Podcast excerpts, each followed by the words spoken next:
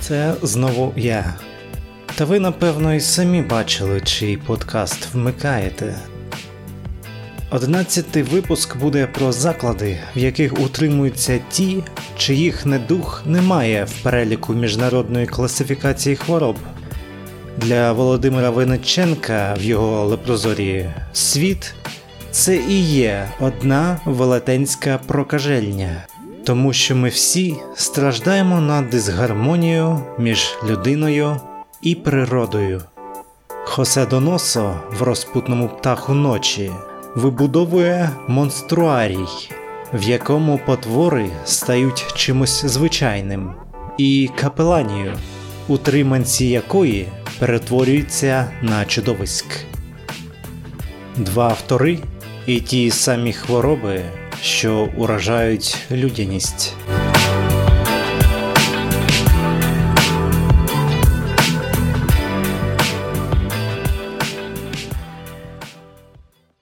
Розділ перший. Володимир Винниченко. Лепрозорій. Ні, ну Тамара Гундерова шарить, коли пише про цитую єресь соціалістичного утопізму, на основі якого вибудовується конкордистська свідомість Винниченка. Побачив цю цитату у Вікіпедії і навіть не перевірив, чи справді так написано у першоджерелі. Я просто топовий літературознавець. Хай там як, але я тієї ж думки, що Вениченко написав Лепрозорій, щоб розкласти на атоми своє уявлення про світ своїх мрій, і він не є чимось більшим за чергову задрипану утопію, яка і через століття не здобула симпатиків. Тому що треба максимум писати книжки про те, як влаштований світ, а не влаштовувати світ так, як написано в книжках. Якщо треба, зараз поясню для тупих.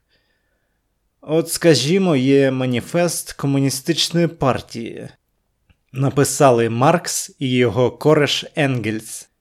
Цю макулатуру в 2013 році ЮНЕСКО внесло до списку документальної спадщини як твір всесвітнього значення і неабиякої загальної цінності. Боже, який позор, це пізда. Цю інфу з Вікі я знову не перевіряв, бо ну його. Маніфест подарував світові нежиттєздатний типу рай, так задумували, а Україні покоління втоплені в крові. Чи є ще така річ, як зелена книга Муамара Каддафі? Ага, його. Це найнікчемніше, що у мене стоїть на поличках, бо мені реально довелося прочитати цю хрінь. Там повний мішок лайна. Але суть у тому, що якби ідеали Каддафі втілили у життя, ми би повернулися до первісного ладу, а десь понад цією системою Каддафі купався би у золоті. Здається, згодом він цих поглядів сам зрікся, чи щось таке, мені лінь уточнювати. Саме тому не варто робити реальність із вигадки. Ідеальний світ беріть із того, що вже існує, і перевірене на досвіді, а то вигадують конкордизм, який ґрунтується на рівновазі між людиною і природою. А ще треба бути чесним і послідовним. Пане Винниченку, це і є той клей, який має тримати купи суспільства? Здається, ще ніколи абстрактні поняття не об'єднували людство. Подивіться, до прикладу, на сучасне верховенство права, грають із ним як хочуть. Друга моя заповідь Альо, слухайте. Не нав'язуйте свою ідеологію нікому, навіть ближньому своєму, особливо ближньому, якщо його цінуєте. Хотіли творити конкордистську ідилію, то й створюйте комуни, відмежовані від суспільства, як планували. Люди самі туди потягнуться, якщо відчують звабу. А політичних програм, будь ласка, не складайте. Не можна спускати таку радість на народ згори вниз примусово. Лише добровільне поєднання живитиме рух, насильницький же згін, як у випадку з комунізмом та рештою незліченних авторитаризмів, є лише доказом хиби, на якій тримається та чи та ідея. Забудьте про примус, забудьте. Так, нам доводиться гнити в прокажельні, як пише Венеченко. Дехто навіть свідомий цього, та слід усе ж прийняти її з усіма вадами, і, як я казав, опиратися на перевірене досвідом. Заради часто мітичного, недосяжного, кращого життя. Та завжди змушений буду вас розчарувати, мадами і мюсьє, завжди краще жити в темряві, не усвідомлюючи, що це темрява сраки.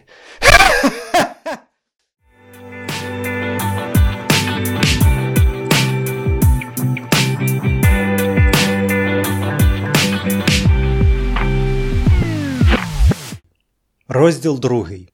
Хосе Доносо. Розпутний птах ночі.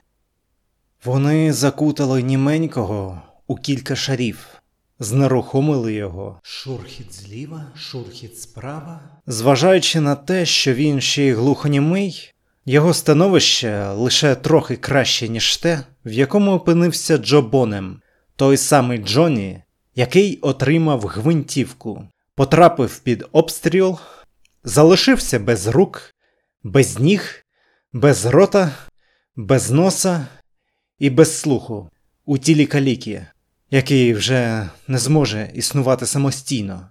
Здоровим залишився тільки мозок. Та й йому загрожує божевілля в цій милосердній в'язниці, де його покинули ні живим, ні мертвим.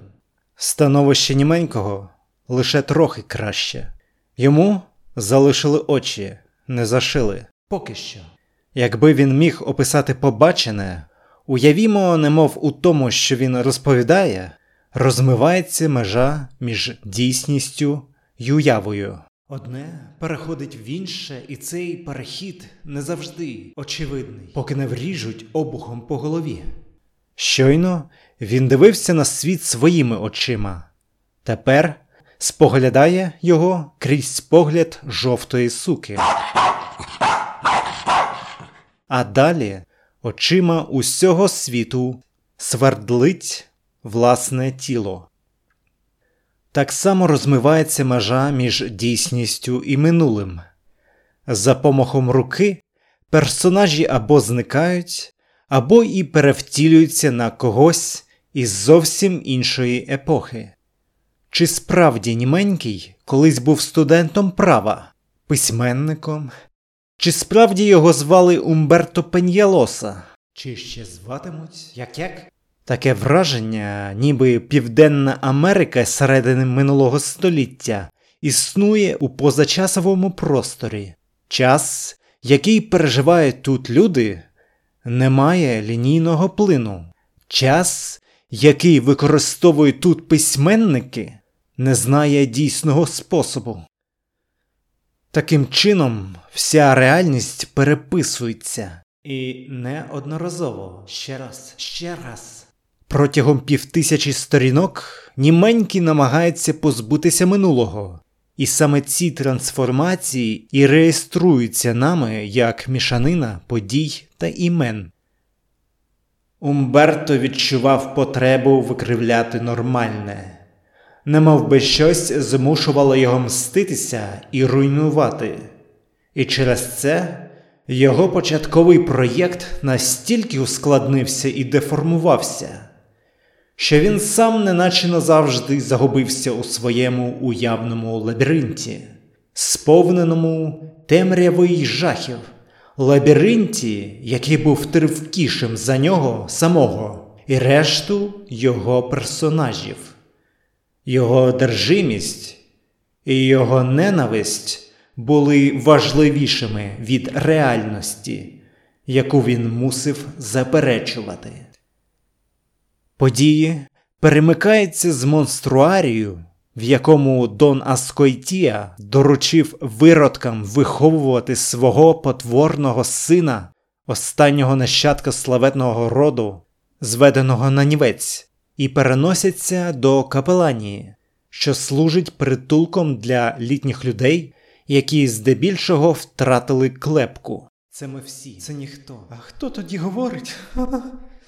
Серед старих, здвинутих баб ховається німенький і намагається мститися за своє минуле, проте воно його щоразу наздоганяє, бо у ненадійного оповідача змінюється все і водночас нічого.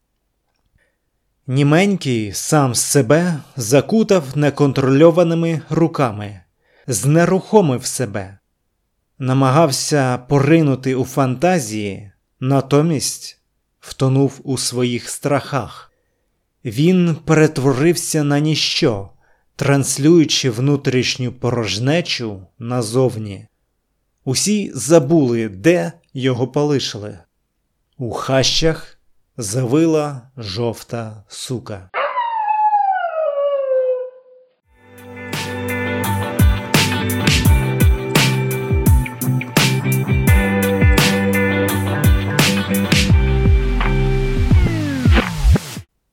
У наступному випуску, сподіваюся, буду не дуже грузити. Буду. Важкі теми. Спершу про гніт української мови в Союзі. Це буде історія лінгвуциду Лариси Масенко. А потім, безсумнівно, щось буде і про гніт кримських татар. Спробую розглянути всі чотири книжки серії Кримський інжир. Бо я, скотина, зміг дістати навіть першу. Купіть мені Макофі, станьте моїм псом патроном, долучайтеся до культу, підписуйтесь і слухайте наступні випуски. Почуємось!